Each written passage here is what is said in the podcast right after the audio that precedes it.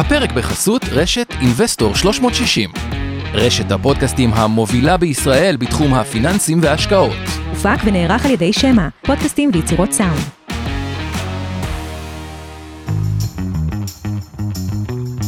מעוניינים ללמוד יותר על עולם ההשקעות? האזינו לפודקאסטים נוספים שלנו. המשקיענים, אבנר סטפאק ועומר רבינוביץ' מדברים על כל מה שחם בעולם ההשקעות בשווקים המובילים וגם ההזדמנויות בשווקים המתפתחים. אינבסטור 360 live, אורן ברסקי ועומר רבינוביץ' מארחים את בכירי שוק ההון ועולם ההשקעות. כסף חדש, עם כל מה שרציתם לדעת על עולמות הקריפטו והפינטק, והפודקאסט השקעות למתחילים לכל מי שעושה את צעדיו הראשונים בעולם ההשקעות.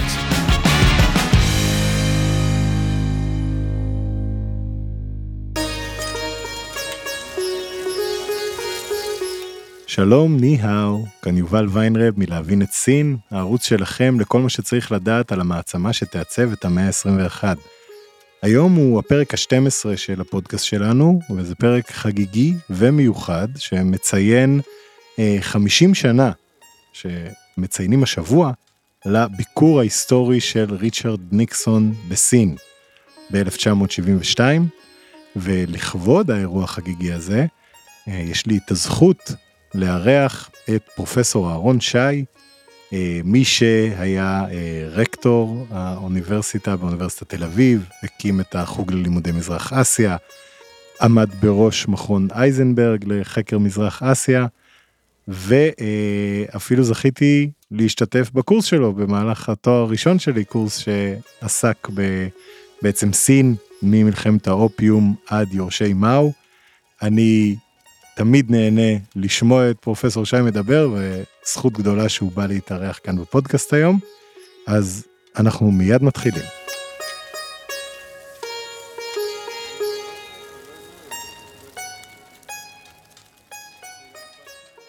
ערב טוב, פרופסור שי, שמחים מאוד שאתה מתארח כאן אצלנו היום. ערב טוב לכם, כל טוב. אמ, אז אה, באמת, אה, הפרק שלנו היום הוא פרק חגיגי, גם בזכות זה שבאת להתארח כאן אצלנו, וגם כי אנחנו מציינים אה, משהו שאולי בזמנים אחרים, עם קצת פחות אה, מתיחות גיאופוליטית, היה כנראה מצוין בקול גדול בכל העולם, גם בצד האמריקאי וגם בצד הסיני. אה, בעצם השבוע חלים 50 שנה לביקור ההיסטורי של ריצ'רד ניקסון בסין. אה, אז אה, זכות גדולה שאנחנו יכולים לשמוע ממך את הדרך שבה אתה רואה את האירוע ההיסטורי הזה, ונשמח אולי להתחיל בקצת אם תוכל לתת לנו את הרקע שהיה בעצם לפני הביקור. אוקיי, okay, תודה רבה. הרקע למעשה, אנחנו מדברים על אירוע שהתרחש ב-1972. הרקע הוא כמובן עליית המשטר הקומוניסטי בסין באוקטובר 1949, והעובדה החשובה מאוד שסין הייתה למעשה מוחרמת על ידי רוב המדינות העולם. אה, אנחנו נדבר על ישראל לחוד, כי ישראל עשתה אה, כן. פריצת דרך דווקא מוקדמת יותר. מכל מקום, אה, רוב המדינות בעולם, פרט למדינות בגוש הסובייטי, לא הכירו בסין העממית, סין הקומוניסטית, והמשיכו להכיר בצ'אנג קיישק, המנהיג הקודם, שלמעשה ברח לטיוואן, והציב שם אה, ממשלה אלטרנטיבית, מתוך תקווה יום אחד לחצות את מיצרי טיוואן ולחזור לסין היבשתית, הוא האמין שהמשטר הקומוניסטי הוא משטר זמני ביותר, שנעשה על ידי חבורת פורעים או מתנגשים או מה שתרצה לקרוא לזה. בנדיטים, כן. כן. נכון מאוד, ולכן הוא יחזור לשם. עכשיו, רוב המדינות, למרות שהיה מצב באמת בלתי נורמלי, משום שבטיוואן בסך הכל היו כ-20-23 מיליון איש, שני מיליון, אגב, זה אנשים שברחו מסין היבשתית לטיוואן, ואין ספק שצ'אנג קיישק השתלט יפה מאוד על האי, טיוואן, ומול ה-23 אנחנו יכולים לדבר על מאות, ואחר כך זה הגיע כמובן למיליארד ויותר אנשים בסין היבשתית. ולמרות זאת, המושב באו"ם שניתן אלה למדינות המנצחות, המעצמות המנצחות במלחמת העולם השנייה, אה, ניתן לסין, אבל סין הוכרה כטיוואן. לכן 23 מיליון אלה, היה להם למעשה נציג במועצת הביטחון, עד אשר מיד נדבר על כך שהמצב אה, השתנה. עכשיו, דבר נוסף שחשוב מבחינת רקע, זה שלמעשה ב-1966, אנחנו מדברים אה, שש שנים בערך לפני הביקור הזה, אה, מאו מחליט אה, לחנוך או לפתוח ביוזמה שנקראת המהפכה התרבותית. הוא לא היה מרוצה ב-1966 מההישגים הסוציאליסטיים שלו. מה שהוא רצה להשיג זה שבאמת יהיה שוויון הרבה יותר רב מאשר הושג עד 66, והוא רצה גם שהדור הצעיר שלא חווה את המהפכה של 1949 יחווה אותה מחדש. כך שמ-1966 ובאופן פורמלי עד אמצע שנות ה-70, או למעשה עד מותו, mm-hmm. אה, למעשה הוא אה, לוחץ ומדרבן מערכת סוציאליסטית מאוד מאוד קשוחה. על גבול האנרכיסטית אפשר להגיד. כן ולא, זאת אומרת, מבחינת השלטונות לא היה אנרכיזם, ההפך, יש לנו למעשה מבנה מאוד מאוד מוסדר, מאוד מאוד ממושטר, ואין עניין של אנרכיזם מבחינת זו שכל אדם יעשה כאשר בלבבו.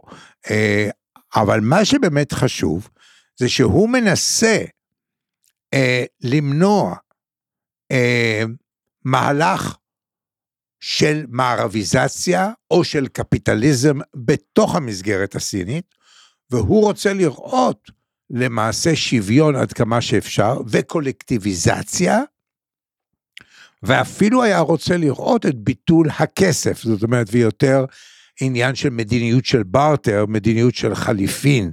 כן. והדבר החשוב ביותר לדעתי, הוא שהוא היה רוצה, והוא הצליח להשיג את זה באמצעות המשמרות האדומים, שהדור הצעיר ייכנס לסיפור הזה, ויחווה את המהפכה השנייה, כלומר, ויחווה וירגיש את מה שמאו וחבריו רצו.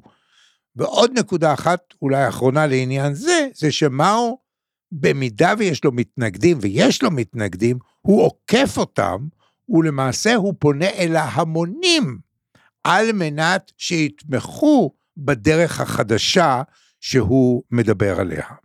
עכשיו, בקונטקסט הזה, המרחק בין סין לבין מעצמות המערב, ואנחנו מדברים על ארצות הברית של ניקסון באותה תקופה, הוא הגדול ביותר. כלומר, זה הרבה יותר מאשר נאמר בשנים שסין הייתה מדינה קומוניסטית או סוציאליסטית, בטרם המהפכה התרבותית. המהפכה התרבותית מושכת למעשה את, ה, את סין לקוטב הרבה יותר מרוחק מאשר המערב. ומצד שני, במערב, אה, באותה תקופה, עד אז סין בעצם היא, היא או סין העממית, בוא נגיד, כי טיוואן, כמו שאמרת, היא הייתה גם Republic of China, וזה הייתה סין מבחינת האמריקאים, אבל אה, אה, סין העממית עד אז בעצם האמריקאים, בלעה מוחלט לכל סוג של קשר איתה, לא מזכירים אפילו את השם המפורש שלה, היא תמיד אה, סין הקומוניסטית או סין האדומה, או... ו, וניקסון, אני, עד כמה שאני זוכר, כבר בקמפיין הבחירות שלו, מתחיל להשמיע קולות של זה שאי אפשר להתעלם מ-700 מיליון או כמה מאות מיליונים שהיו אז, ולהשאיר אותם מחוץ למשפחת העמים. אמ, וכשהוא מגיע, עולה לשלטון, הוא בעצם רוצה להתחיל במהלך אה, של, כן, הידברות עם סין אה, העממית, אבל אה, יש בעצם איזשהו קונטקסט גיאופוליטי או פנימי שצריך לקחת בחשבון גם מהזווית האמריקאית בתקופה הזאת? כן, אני הייתי אומר כאן שני דברים. מה שאמרת הוא בהחלט נכון, אבל ישנו חשש נוסף אצל האמריקאים, זה דומה קצת למצב היום אגב, שישנה התקרבות רבה מדי בין סין לבין ברית המועצות. כי אנחנו צריכים לזכור ששנים לפני כן היה מתח בין שתי המדינות האלה, על הפרשנות של הסוציאליזם, באיזו מידה, מה הוא מבקר את ברית המועצות, ואומר שלמעשה ברית המועצות איננה הולכת בדרך הקומוניסטית הרצויה, והוא-הוא המנהיג של המדינות הסוציאליסטיות, ויש מתח ביניהם, יש גם מתח לאומי אה, בפרשיות מסוימות שלא ניכנס אליהן, אפילו על ענייני הגבול אה, בצפונה של סין. כן. אז אה, הייתה התרחקות, והנה עכשיו, זאת אומרת, בטרם הביקור של ניקסון, אנחנו רואים התקרבות. החשש האמריקאי הוא שמא תהיה התקרבות יתר בין שתי המדינות האלה, וארצות הברית תהיה מחוץ למשחק. עכשיו, הכניסה של אה, ניקסון, כמובן שאת הקרקע מכין קיסינג'ר, Mm-hmm. וכמו כן אנחנו יודעים שהייתה הזמנה לנבחרת הפינג פונג האמריקאית לבוא, שזה היה באמת דבר מדהים בזמנו. כן. השינוי הזה שחל גם מצידה של סין, אבל גם מצידה של ארצות הברית, בא במידה רבה לשבור את המצב הזה.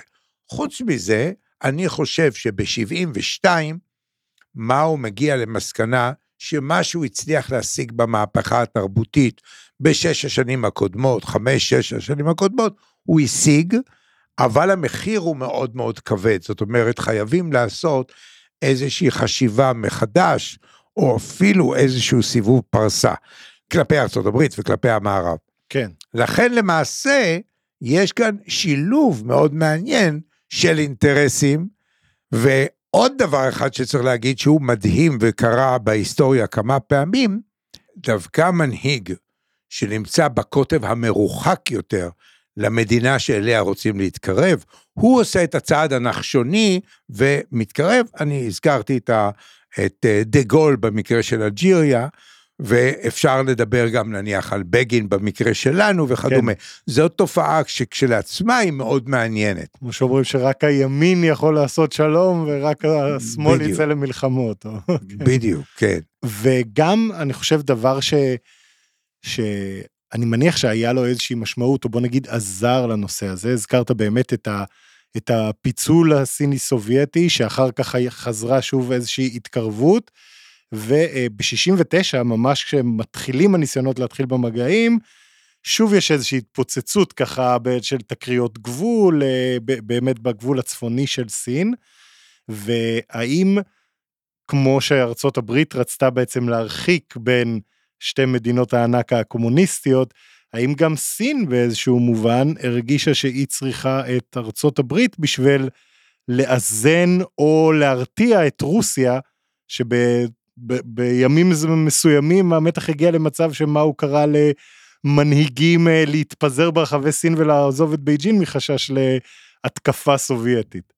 נכון, אה, בהחלט מה הוא מחפש אופציה נוספת, כי אם, כי תקופות די ארוכות הוא תלוי באופן מוחלט במוסקבה, והוא היה רוצה להשתחרר מהתלות הזאת, גם בגלל, כמו שאמרתי קודם, הביקורת שלו אפילו האידיאולוגית אה, נגד כן. ברית המועצות. עכשיו, מה שאני רוצה להגיד מבחינת ההיסטוריות של הביקור, אני למשל חושב על הביקור של סאדאת ב- בישראל, כן. שהוא באמת אה, תפנית, זאת אומרת שמנהיג מרגיש מספיק חזק, כמובן שיש לו את השיקולים שלו הפרגמטיים, כן. אבל הוא צריך באמת תעוזה יוצאת מן הכלל, לבוא ולעשות את הצעד הזה, ואני חושב שבהחלט בכדי לסבר את האוזן אפשר לדבר על הביקור של סאדאת בישראל, והנאום שלו בכנסת, לאור מה שהיה קודם. זה באמת הדבר שהביקור של ניקסון בהחלט אה, מזכיר. ולא סתם ניקסון אמר שזה השבוע ששינה את העולם. נכון, שבוע הביקור בהחלט. שלו. וכאן אנחנו נוכל להרחיב מיד, זה שינה את העולם, ואתה יכול להגיד אם רגע אחד אנחנו קופצים 50 שנה קדימה, למעשה ארצות הברית פתחה בפני סין את הדלת, היא עשתה יותר מזה, היא נתנה לסין את הלגיטימציה שלא הייתה לסין קודם, זה אפשר את כניסתה של סין לאו"ם, אם כי היא נכנסת קצת קודם, אבל האווירה כבר קיימת, כן. והדבר הלא פחות חשוב, זה ההכרה של ארצות הברית בבייג'ין, במשטר העממי הקומוניסטי, תחת המשטר של צ'אנג קאי-שק בטיוואן, זאת אומרת, והכרה בסין כמדינה אחת. זאת כן. אחת הנקודות, כי היו והיו רעיונות, אוקיי, אם יש לנו את טיוואן, אה, שבה שולט צ'אנג קאי-שק, ויש לנו את סין, שהיא סין היבשתית, שבה שולט מאו זדונג עם המפלגה הקומוניסטית שלו, הבה ונאמר שיש שתי מדינות סין. זאת אומרת, כן. כמו שלמשל יש לך את סינגפור, שהיא מדינה אה, סינית, אה, כן. או דבר דומה לזה. לזה הסינים אה, הקומוניסטים בבייג'ין מתנגדים לחלוטין, ובכך יש ויתור אמריקאי לאורך כל הדרך, למעט המחויבות שלהם כן. להגנה על טיוואן. נכון, כלומר הם, הם מסכימים להכיר במה שנקרא one China policy, שיש סין אחת, אה, כך, כך מתחילה בעצם המדיניות הזאתי, אה, ולא, אין, אין שתי מדינות, אבל הם בעצם משאירים את זה ואומרים, אוקיי, אתם צריכים לפתור את העניין הזה, הסינים, כהרויאל סינים, כל הסינים צריכים לפתור את העניין הזה בינם לבין עצמם, ואנחנו רק צריכים לדאוג לזה שזה לא ייפתר בצורה אלימה או בכיבוש אלים. נכון? בדיוק, בדיוק. עכשיו, יש דבר מאוד מעניין שעולה בדעתי תוך כדי שיחה, והוא זה, כאשר במהלך המלחמה הקרה, ארצות הברית וברית המועצות מוצאות את עצמן עומדות זו מול זו, האיום מבחינתה של ארצות הברית, שברית המועצות מהווה, הוא למעשה איום צבאי או איום אסטרטגי. כאן אנחנו רואים היום, וזו תוצאה של הביקור שעליו אנחנו מדברים, תוצאה מאוחרת, אבל היא בהחלט משמעותית. כן. סין מהווה איום לגבי ארצות הברית, גם במישור האסטרטגי, ומיד אגיד על זה מילה או שתיים, ההתחלה היא האיום מבחינה כלכלית. זאת אומרת, דבר שלא קרה במקרה של ברית המועצות, כי ברית המועצות בשום שלב לא הייתה למעשה מתחרה כלכלית בארצות הברית. זה פשוט לא היה, לא הייתה כאן שום משוואה שניתן היה לדבר עליה. נכון, רק המשוואה במקרה הצבאית. של סין זה מדהים. בשנים שחלפו, בעיקר מאז מדיניות הדלת הפתוחה, נניח, שלאחר מאו, תחת דנג סיאופינג וכדומה, אנחנו רואים את הקפיצות הנחשוניות של אה, סין מבחינה כלכלית, אבל מה שאנחנו רואים בשנים האחרונות בלבד, זה תרגום של היכולת הכלכלית לשדה האסטרטגי. זאת כן. אומרת, אם הם מסוגלים לבנות שתיים או שלוש נוסעות מטוסים, נניח, מהמם. דבר שבאמת דורש הרבה מאוד ידע, אני מדבר במישור האסטרטגי, כן, זה דבר שאי אפשר היה לחלום עליו קודם. וכנ"ל לגבי ההשתלטות שלהם, שאפשר להרחיב על כך את הדיבור, על נמלים מדרווין מהמם. באוסטרליה ועד פיראוס ביוון. נכון, לכן האיום הוא שונה, זה לא כמו המלחמה הקרה, אלא מבחינת ארצות הברית, המצב הוא חמור שבעתיים. יש פה שחקן הרבה יותר אה, מסוכן, בוא נגיד אסטרטגית, שנוגע בכל הרבדים של מה שאימפריה אמורה להיות, וזה באמת נקודה מאוד מעניינת, כי הרי ב-72 הייתה מערכת שיקולים מסוימת ש- שהביאה לפריצת הדרך הזאתי, ואחר כך היחסים בין ארה"ב לסין נשמרו ובוא נגיד אפילו עודדו על ידי הממשלים האמריקאים, בעיקר מהזווית הכלכלית והיכולת אה, אה, גם לחברות אמריקאיות לעשות כסף, גם להוזיל מוצרים לצרכנים האמריקאים ועוד שלל נושאים, אבל בעצם אנחנו רואים גם שהיום החשש פתאום שהגיע מ- מהכיוון הסיני, הוא מזה שאוקיי, הם כבר מתחילים להיות קצת יותר מדי חזקים כלכלית, יותר מדי מתקדמים טכנולוגית, וזה כנראה משהו שאז ב-72 אה, אף אחד בממשל האמריקאי לא דמיין ש... בדיוק. שיגיע. היום אתה יודע, ורבים מהישראלים שביקרו בסין, כשאתה מבקר בסין, מהמם. בשנגחאי ובמקומות אחרים בסין, ואתה רואה מה נעשה שם מבחינה ארכיטקטונית, מבחינה של רכבות מהירות, מבחינת כבישים ו... וכולי כן. וכולי, כמעט שאין תחום שלא מתפתח. ואתה נוסע לאירופה, לאנגליה, או אפילו לניו יורק, אתה מרגיש שהגעת לעולם השלישי. נכון. כי היום ניו יורק היא מוזנחת. זאת אומרת, ארצות הברית, אחת הבעיות זה שהתשתיות, נכון. הן אינן עומדות בסטנדרטים, וכאן אפשר להגיד שלסין היה את היתרון של הפיגור. כלומר, מאחר שהיא פורצת דרך באיחור, בה בשעה שמדינות אירופה פרצו את הדרך, נאמר, או תיקנו אה, בעיות לאחר מלחמת העולם השנייה, הרי שהטכנולוגיות, רכבות, כבישים, אה, ארכיטקטורה זו אחרת, בנייה, כן. היא למעשה פרי של שנות החמישים נניח. כן. בה בשעה שסין עושה את התהליכים האלה בשלבים הרבה יותר מאוחרים, והיא נהנית מהטכנולוגיה והידע והמדע, אם תרצה, שהתפתח בתקופה הזאת. נכון. לזה אני קורא היתרון של הפיגור שממנו סין נהנית. זה המאה ה-21 לעומת המאה ה-20. ממש ככה. כן, כן. אה, מעניין מאוד, ו- ובעצם אז אם אה, נוכל לחשוב על, אה, ככה קצת, רק, רק נתאר באמת ב-72, אה, ניקסון נוחת לשבוע בבייג'ין, שאותו אנחנו מציינים כאן, לחיצת היד ההיסטורית אה, היא מאו, לוקחים אותו לכל הסיבובים אה, התיירותיים המתבקשים במינג טומס ובחומה הגדולה ובאגם המערבי בהאנג ג'ו ועוד אה, פנינים אחרות.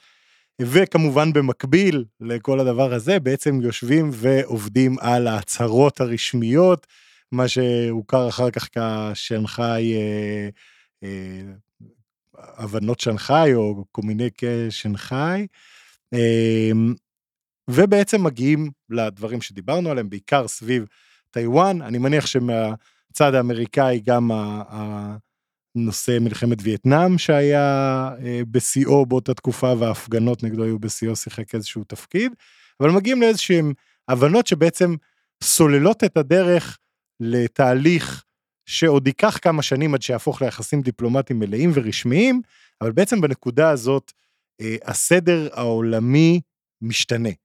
ואני אשמח אם תוכל אה, לתת לנו קצת על, על איך שאתה רואה את הצורה שבה הוא השתנה בעצם. נכון מאוד, אני אעשה זאת. אני רק רוצה להדגיש שארצות הברית חושבת בטעות כן. שעל ידי הפתיחה הזאת, על ידי הלגיטימציה מהמם. ופתיחה של סין למערב, כמו שהרבה פעמים אומרים, זה ביטוי לדעתי מוטעה, סין תהפוך לדמוקרטיה, יהיו בו תהליכי דמוקרטיזציה.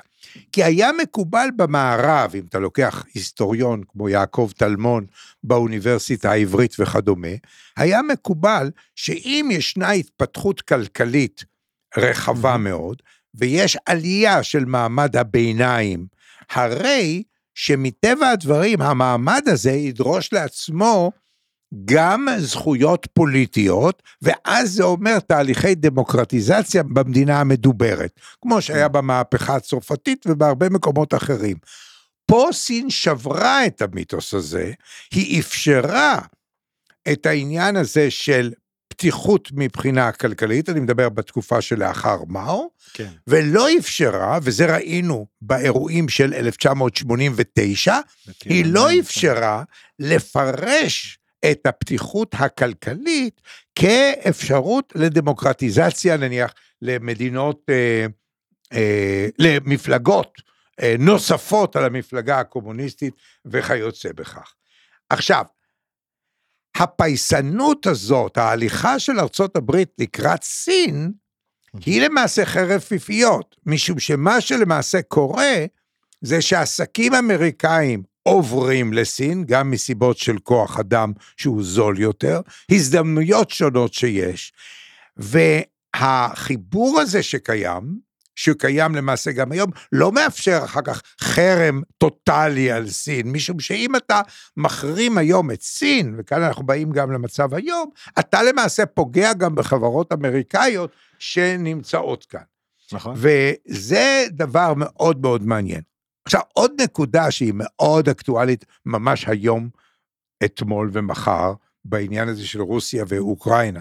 כן, תראה מה אנחנו- קורה פה.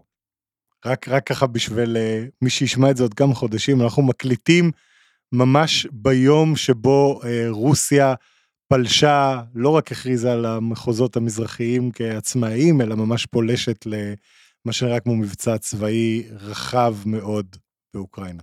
נכון, כשהמטרה שלה, כנראה, אנחנו לא יודעים היום, אבל זה מה שמסתמן ממש היום מהבוקר, היא למעשה סיפוח בצורה זו או אחרת של אוקראינה, או הקמת ממשל אוהד למוסקבה, או אפילו הפיכת אוקראינה למעין קולוניה או שטח אה, השפעה רוסי. עכשיו, כאן יש דבר מאוד מעניין. אם מסתכלים לשנייה מנקודת מבטו של פוטין, הוא מרגיש שהוא איבד, כאשר ברית המועצות אה, התפרקה, קרסה, למעשה רוסיה כרוסיה איבדה הרבה מאוד שטחים והשפעה מסביב לה, היא נשארה למעשה הגרעין, רוסיה, אבל ללא אוקראינה, וכמובן המדינות המזרח אירופיות והרפובליקות האסייתיות וכדומה, היא איבדה כן. משהו. עכשיו, הדבר שפוטין מדגיש אותו, ותכף אנחנו נשווה את זה לסין, הוא שלמעשה אוקראינה היא שלו והיא עבדה כתוצאה מתהליכים היסטוריים מסוימים שיש לתקן אותם.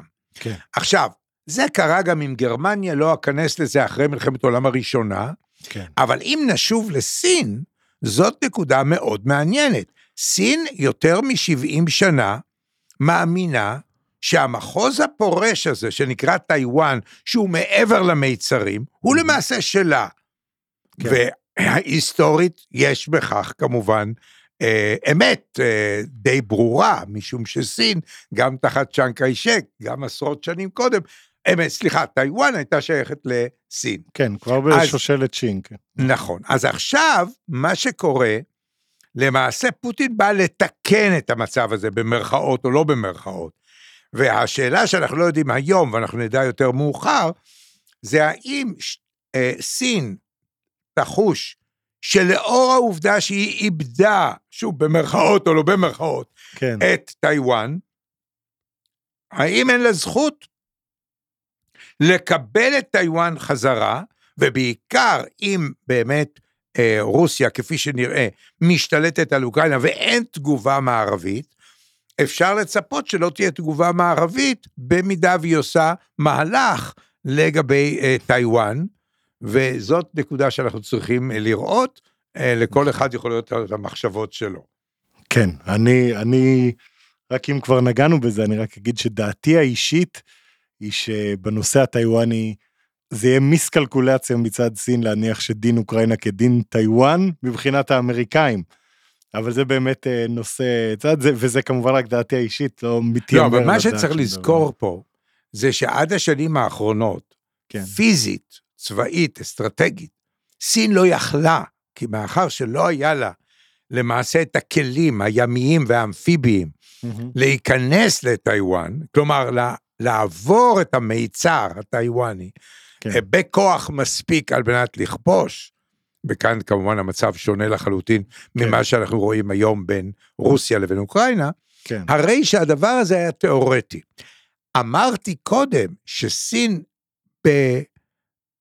בעובדה שהיא ניצלה או מנצלת את היכולות הכלכליות שלה, היא פרצה גם מבחינה אסטרטגית ומבחינה צבאית, ומבחינה ימית, גם בגלל הפעולות שלה בים סין הדרומי, כן. ולכן גם זה feasible, זאת אומרת, זאת אפשרות שהיא כן. קיימת פיזית שלא הייתה קיימת קודם, ואת זה צריך להביא בחשבון, וזה דבר מפתה. זה בהחלט נכון, וכשמכניסים לזה את המיקס של השיקולים של אה, שי ג'ינפינג, והרצון שלו להיות אה, סוג של קיסר מאחד כזה, שייזכר לעולמי עולמים, זה, זה בהחלט אה, מחשבה מפחידה קצת אולי, או יכול להיות מבטיחה, תלוי מאיזה צד של המתרס מסתכלים על זה. אבל באמת אם נחזור ל, ל, לתקופה שאחרי הביקור ההיסטורי של ניקסון, אז בעצם יש מפה חדשה של יחסי כוחות, מעבר לעניין של סין וטיוואן, גם המצב של סין בעולם משתנה בצורה דרמטית, הזכרת את זה שהייתה מאוד מבודדת קודם, וזה בעצם נותן איזושהי גושפנקה לכל המדינות אה, להתחיל אה, להיות איתה בקשרים אה, משמעותיים. נכון? בהחלט, ואני רוצה להזכיר כמובן את חברותה באו"ם ובמועצת הביטחון של האו"ם. כן. עכשיו, אם ניקח לדוגמה את העניין של ישראל, שאפשר לחזור אליו אחר כך, אבל ישראל לא הייתה מוכנה לשמוע מסין, משום שהיא אומרת, אם את לא מכירה בי בישראל, כן. כן. אין לך מקום לשמש כמתווכת אה, הוגנת, נניח כן. בסכסוך עם העולם הערבי או הפלסטיני, והנה ברגע שסין, גם אה, הכרה, ישנה הכרה של סין בישראל, והחלפת משלחות דיפלומטיות וכיוצא בכך, אבל החשוב לא פחות העובדה שהיא חברה במועצת הביטחון, זה שם אותה למעשה בהנהגה עולמית, גם מבחינה פורמלית, ואז היא כן. יכולה להיות חברה בהרבה מאוד ארגונים ששייכים לאו"ם, ואז היא יכולה להוות שחקנית. עד אותו רגע שהיא לפני זה, שהיא לא הייתה חברה באו"ם, ולא קיבלה את הלגיטימציה מצד וושינגטון, היא הייתה למעשה מוחרמת, היא הייתה מצורעת מבחינה מסוימת. והנה ניקסון עושה איזה צעד, שהיום אנחנו מבינים אותו מבחינה היסטורית הרבה יותר טוב, מאשר אפילו הבנו אותו באותה תקופה, וסין היום היא שחקנית ראשית. ולמעשה, אני הייתי אפילו מעז ואומר, שסי ג'ינפינג היום קובע את, במידה רבה את סדר היום הבינלאומי, הרבה יותר מאשר נשיאים אמריקאים אחרונים, שראינו שהם מגיבים לאירועים, כן. והם לא אה, יוזמים כפי שראינו אה, בעבר. זה נקודה באמת מדהימה, ואין ספק שהזרעים של, ה, של השינוי הזה בעצם התחילו לפני 50 שנה, או אם נתייחס להם אולי 50 וקצת.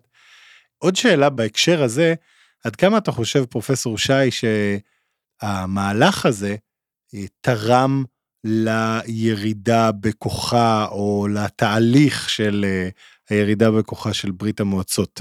בהקשר הזה, עוד שאז פתאום מי שהייתה אה, כמובן, כמו שהזכרת, היו הרבה אה, ויכוחים ועניינים לאורך השנים בין סין לברית המועצות, אבל פתאום באופן סוג של רשמי מתחילה איזושהי התקרבות בין המדינה הקומוניסטית הכי מאוכלסת בעולם, לבין מי שהיא הסופר פאוור המתחרה של ברית המועצות, ופתאום אה, ברית המועצות צריכה להפנות את תשומת הלב שלה לא רק אה, מערבה, אלא גם אה, דרומה, אה, דרום מזרח, אפשר להגיד, אל סין.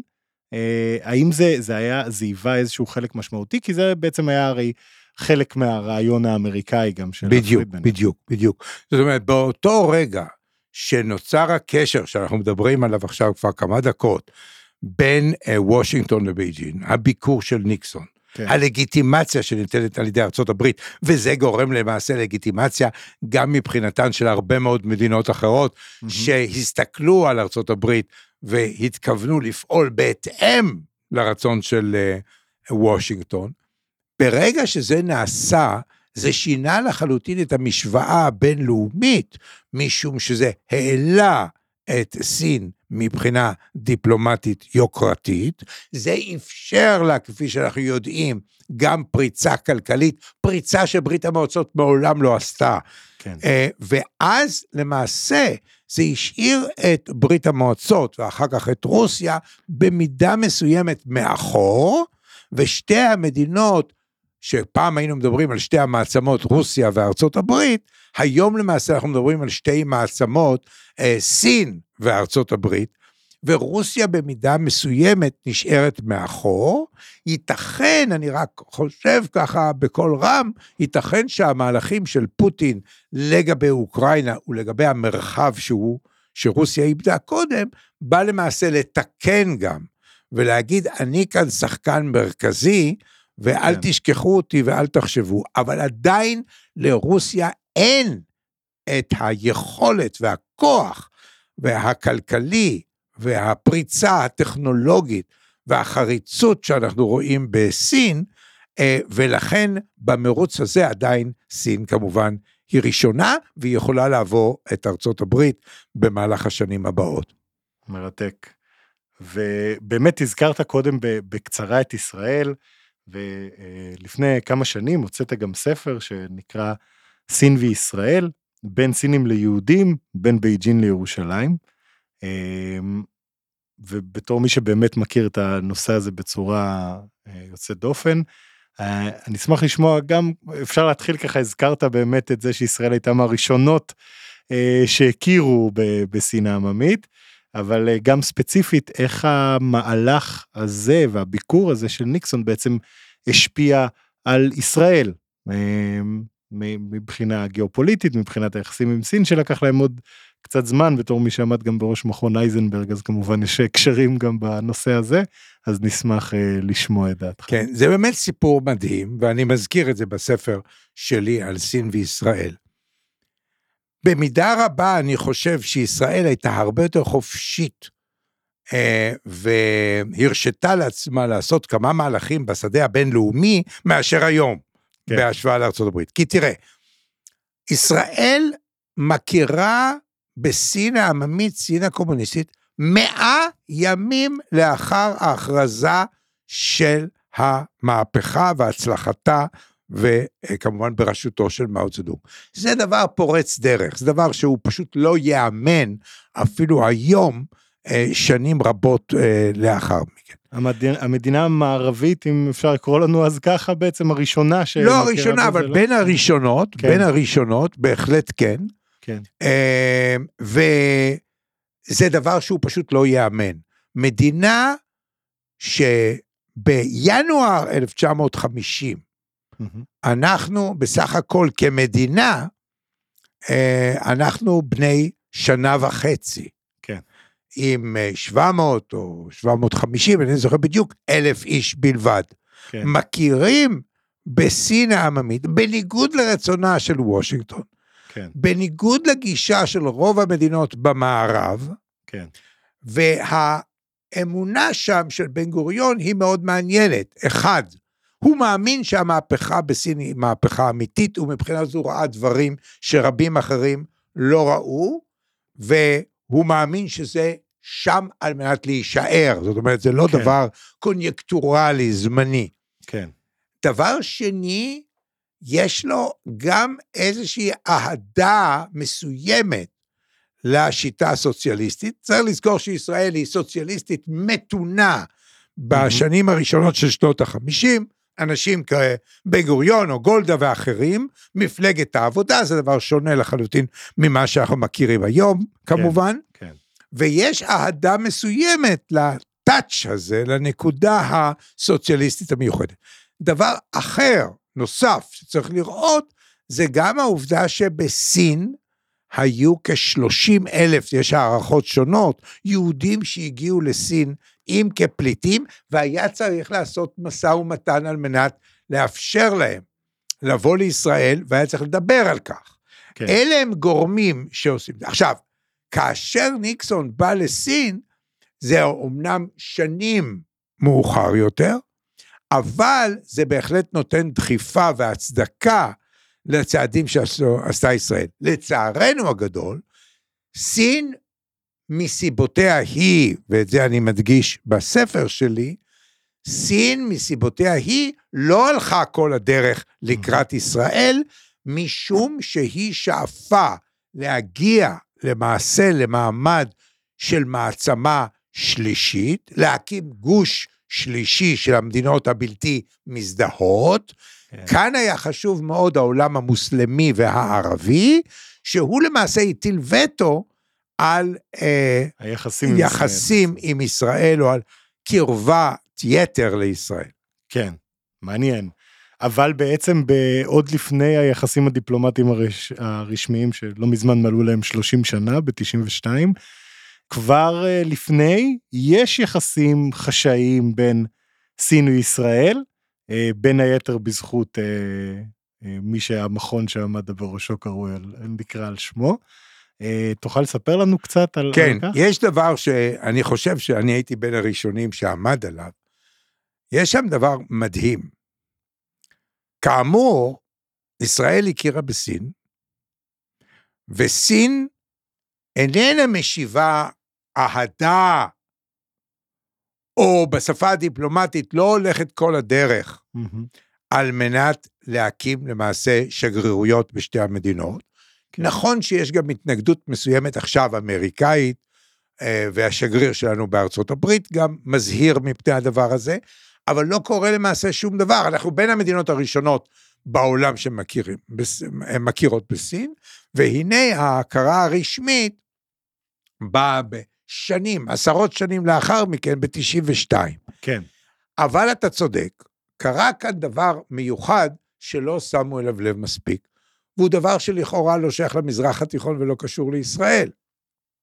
ואני מתכוון למלחמת סין-וייטנאם ב-1978-9. כן. יש מתח ביניהם שלא ניכנס אליו עכשיו, כן. ובמהלכים הצבאיים הראשוניים ביותר,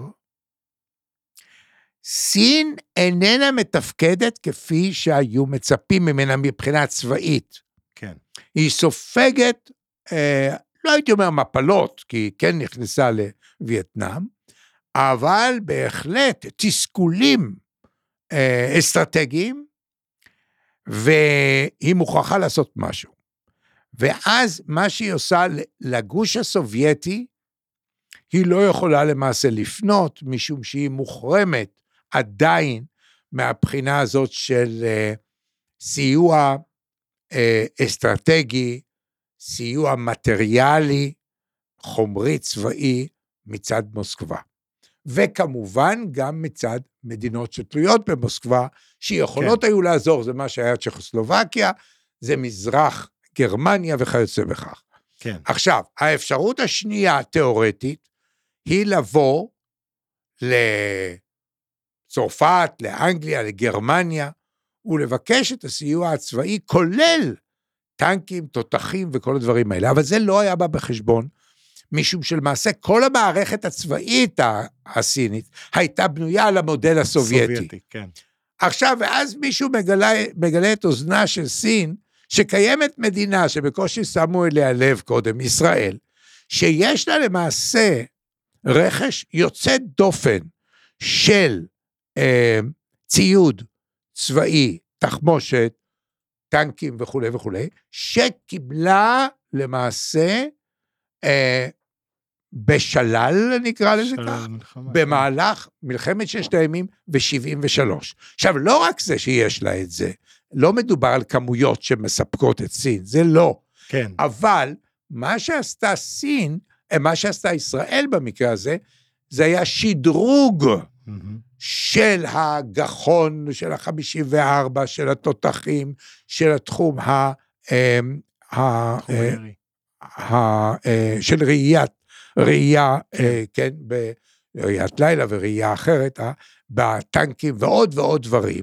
שורת שדרוגים טכנולוגיים בעצם למוצרים הסובייטיים שסין כבר החזיקה, אבל פתאום שישראל הביאה בדיוק. ידע לשדרג ואז היא. זקוקה לעזרה של התעשייה הצבאית הישראלית, בתחום הזה של אופטיקה, בתחום של, אה, כמו שאמרתי, אה, תותחנות וכדומה וכיוצא בכך.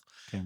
ואז זה לא עניין של ייצוא לסין, אלא זה דבר עוד יותר חשוב מזה. זה ייצוא הידע על ידי אנשינו שנוסעים לסין בהנחייתו, כמובן הסכמת המדינה, ויצמן ואחרים, אבל אה, העניין הוא באמת אייזנברג. כן. אייזנברג, שהיו לו קשרים בינלאומיים בלתי רגילים, הוא למעשה מוביל את הדבר הזה. עכשיו, זה נשמר בסוד שנים אה, לא מעטות, אבל זה בהחלט פורץ את הדרך, משום שבאמצעות הדבר הזה, הסינים נחשפים למידע וליכולת שלנו בתחום של החקלאות, של התיירות, של המון ענפים אחרים. ולכן כאשר אנחנו באים ל-1992, זה היה בינואר, זה באמת 30 כן. שנה וחודש מהיום, אחורנית, אז הסינים נוכחים לדעת שהם יכולים להפיק מישראל הרבה מאוד, וכאן אני רואה את הסיבה והיכולת למעשה לקשור קשרים דיפלומטיים. וזה באמת עד, עד היום, ישראל אה, נתפסת בראש ובראשונה בקרב הסינים כמעצמה טכנולוגית נכון. שיכולותיה גדולות עשרות מונים מגודלה, שזה נכון, ו... אם כי ישנה בעיה מעניינת ממש בימים אלה. הרבה מאוד דיונים. אנחנו נמצאים, ישראל, בין סין לבין ארצות הברית. כן, מאחר שהיחסים, עכשיו, בניגוד למה שדיברנו קודם, כן, היחסים הם מאוד מתוחים. כן, גם על הרקע הכלכלי, גם על הרקע האסטרטגי, גם בנושא של רוסיה שהזכרנו גם כן. כן, הבעיה שיש לישראל היא אה, כדלהלן, אתה רוצה קשר עם סין, אתה חייב לייצוא שלך להמון דברים, כן, אה, לחזק, לעודד אה, את הקשרים עם סין בכל המישורים, כן, בכל המישורים האפשריים, ומצד שני, ארצות הברית מזהירה אותך כישראלי לא ללכת לאורך כל הדרך, כן, שאם לא כן, היא תפעל נגדך, כן, למשל, כמו במקרה של נמל חיפה. אתה תלך יותר מדי לקראת הסינים, אז הספינות של אה, אוניות. של הצי השישי לא יבואו לחיפה, סתם בתור דוגמה. כן, כן, כן, ואז אתה עומד בדילמה, אבל הדילמה היא לא כל כך קשה, משום שאתה יודע שבסופו של דבר אתה זקוק לארצות הברית יותר ממה שאתה זקוק לסין, אם אתה נזכר למעשה במלחמת יום כיפור, שארצות הברית באה לקראתך עם רכבת אווירית, עם כל מה שאתה צריך, כן. בנוסף לתמיכה דיפלומטית עולמית, שאתה לא תקבל מסין, לא תמיכה חומרית ולא תמיכה לא. דיפלומטית, נכון, כי הסינים באופן עקבי, הם יכולים לבוא הנה וללמוד ממך רפואה וטכנולוגיה, וכל מה שרק אתה מעלה על דעתך, תחום של חינוך ותחומים רבים ומגוונים, ומשלחות אין ספור באות לישראל, אבל אין להם מה ללמוד באמ"ן או בדמשק או בביירות בתחומים האלה של נכון, נניח ננו-פסיכולוגיה, אה, ננו-טכנולוגיה, או תחומים אה, אחרים שאני הזכרתי, ולכן אין להם מה לנסוע לשם. אבל התמיכה באופן עקבי היא במדינות ערב, בכל מה שהן מעלות. נכון, בין היתר כי להם יש הרבה יותר אצבעות באו"ם, ולהם יש אה, משאבים טבעיים שהסינים צריכים, וכן, זה, הסינים תמיד אה, דואגים בראש ובראשונה לאינטרסים האסטרטגיים שלהם. אבל אה, וואו, זו הייתה שיחה באמת אה, מאוד מאוד מעניינת עבורי, פרופסור שי, ואני רוצה להודות לך מאוד שהגעת לכאן היום וסיפרת לנו גם הניסיון האישי שלך ב, ביחסי סין וישראל, וגם על כל הרקע והידע שחלקת איתנו על אה, ביקור ניקסון, שחל לו 50 שנה עכשיו, וכל מה שקדם לו ובא אחריו. ולפני שאנחנו מסיימים, הייתי רוצה לתת לך את האפשרות לספר על כל דבר, זה יכול להיות גם לא קשור לסין, אה, שהיית רוצה להמליץ עליו, לספר עליו, לתת איזו, איזושהי נקודה. טוב, תודה. רבה, תודה רבה. כן, אני למעשה עוסק בסין ב-54 שנים האחרונות. כן. זה אפילו יותר ממך. קצת. עכשיו, הנקודה היא שאני ראיתי ועברתי עם סין, במרכאות, תהליכים שונים, זאת אומרת, הרבה לפני המהפכה התרבותית, מנהיגים שונים, אירועים שונים, גישות שונות וכדומה. ולכן אני חושב בצורה צנועה אומר שאני רואה את הפרספקטיבה, זאת אומרת כי בדרך כלל הרבה מאוד עיתונאים ואנשים שאינם מכירים את התחום חושבים שמה שקרה הרגע הוא החשוב והוא כן. למעשה שמייצג את מה שהיה ומה שיהיה. כן, אז אני כתבתי כמה וכמה ספרים על אה, סין, אה, חלקם הגדול יצא באנגלית או בסינית, וכמובן בעברית יותר הנושאים הכלליים שנוגעים לסין. כן, ואני פרסמתי את הספר הזה על סין וישראל, שהוא למעשה הספר היחידי שעוסק בסוגיה הזאת, ובתוכו יש למעשה גם כיסוי על הקהילות היהודיות שהיו בסין כן. כהקדמה, וכמובן על החברות הישראליות שפועלות בסין. כן. יש לי גם פרק שנקרא איך להפסיד כסף בסין, זאת אומרת, כי אני ראיינתי כמה וכמה מנהלים או בעלים של חברות שיצאו כן. בשן ועין, ופרסמתי. אז זה הספר שנקרא סין וישראל. כן, עכשיו, אני בעוונותיי, אה, סיימתי בזמן האחרון כ-45 שנה באוניברסיטת תל אביב, בשנים האחרונות אני שימשתי כרקטור, שזה הראש האקדמי של המנגנון כולו, של כל המוסד הענק הזה, שלמעשה יש בו אה, תחומים של רפואה ופיזיקה, מתמטיקה, ולאו דווקא התחומים שלי, של מדעי הרוח והחברה. כן. והנה הסתבר לי, בשנים האלה של אה, תפקוד כראש אה, האוניברסיטה, שהמון המון דברים שלא הכרתי ב-37, 38 השנים הקודמות לכך, כן. אה, נחשפו לי, נחשפו לפניי. ואני שקלתי אם לכתוב יומן, יומן אתה לא יכול לכתוב במדינת ישראל, כי המדינה מאוד קטנה, כן. וכל מה שאתה תכתוב, כל אחד יבין מי זה ומה זה, קרובי משפחה, ידידים וכולי. כן. ולכן החלטתי בצעד קצת נועז, לפרסם רומן. אני פרסמתי קודם גם שני רומנים היסטוריים, אבל פה זה רומן שעוסק ב, בעולם האקדמי, בהשכלה הגבוהה כן. בישראל, והניסיון שלי אה, כאיש האוניברסיטה בהנהלה וכדומה. עכשיו, מאחר שלא יכולתי לפרסם יומן, אז עשיתי דבר, צעד אחר, פרסמתי רומן, אוקיי. וברומן הזה אני מתאר את האוניברסיטה, על הרקטור שלה, אם כי זה לא הדמות שלי בדיוק, כן. ודרך זה אני מכניס את הסוגיות השונות ואת הדילמות שיש. הספר נקרא בוכווינדר, בוכווינדר זה כן. שם הרקטור הדמיוני שבניתי, אוקיי. והשם המשנה הוא רומן אוניברסיטאי, וזה יצא בהוצאה של אה, כרמל, הוצאת הספרים כרמל, זו הוצאת ספרים אה, ירושלמית, וזה ממש יצא לאחרונה בימים אלה לשוק. מעולה, אז אנחנו נצרף גם אה, לינק בהערות של הפרק, ומי שיוכל, אה, מי שירצה יוכל אה, להיכנס ולראות את הספר ולרכוש אותו. ואני שוב רוצה להודות לך המון, פרופסור שי, על שיחה מרתקת ועל כל הידע שחלקת איתנו, וגם באותה הזדמנות להגיד שזו עבורי הייתה סגירת מעגל מרגשת לפני 15 שנה בערך, או אפילו קצת יותר. אה, ישבתי בקורס שלך כתלמיד, והיום אה, יצא לי אה, לשוחח איתך על הנושאים האלה, אז המון תודה. ו...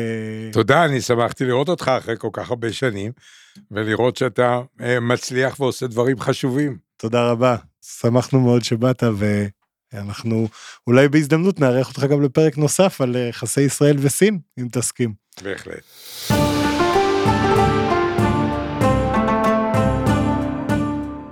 תודה רבה שהגעתם עד כאן. אם נהניתם, אשמח אם תדרגו את הפודקאסט ותשתפו אותו עם חברות וחברים שנראה לכם שימצאו אותו מעניין. אה, אני מזמין אתכם גם לבקר באתר שכתובתו www.aboutchina.coil ולהצטרף לקבוצת הפייסבוק או לערוץ הטלגרם של להבין את סין כדי לקבל עדכונים יומיומיים על מדינת המרכז. אה, אם אתם רוצים להאזין לפודקאסטים נוספים בנושאי פיננסים והשקעות, אני מזמין אתכם להאזין לפודקאסטים של רשת אינבסטור 360. אני יובל ויינרב, תודה רבה לפרופסור אהרון שי שהתארח כאן היום, תודה רבה לשם הפודקאסטים ויצירות סאונד על ההפקה, ותודה רבה לכם על ההאזנה. עד הפעם הבאה, זי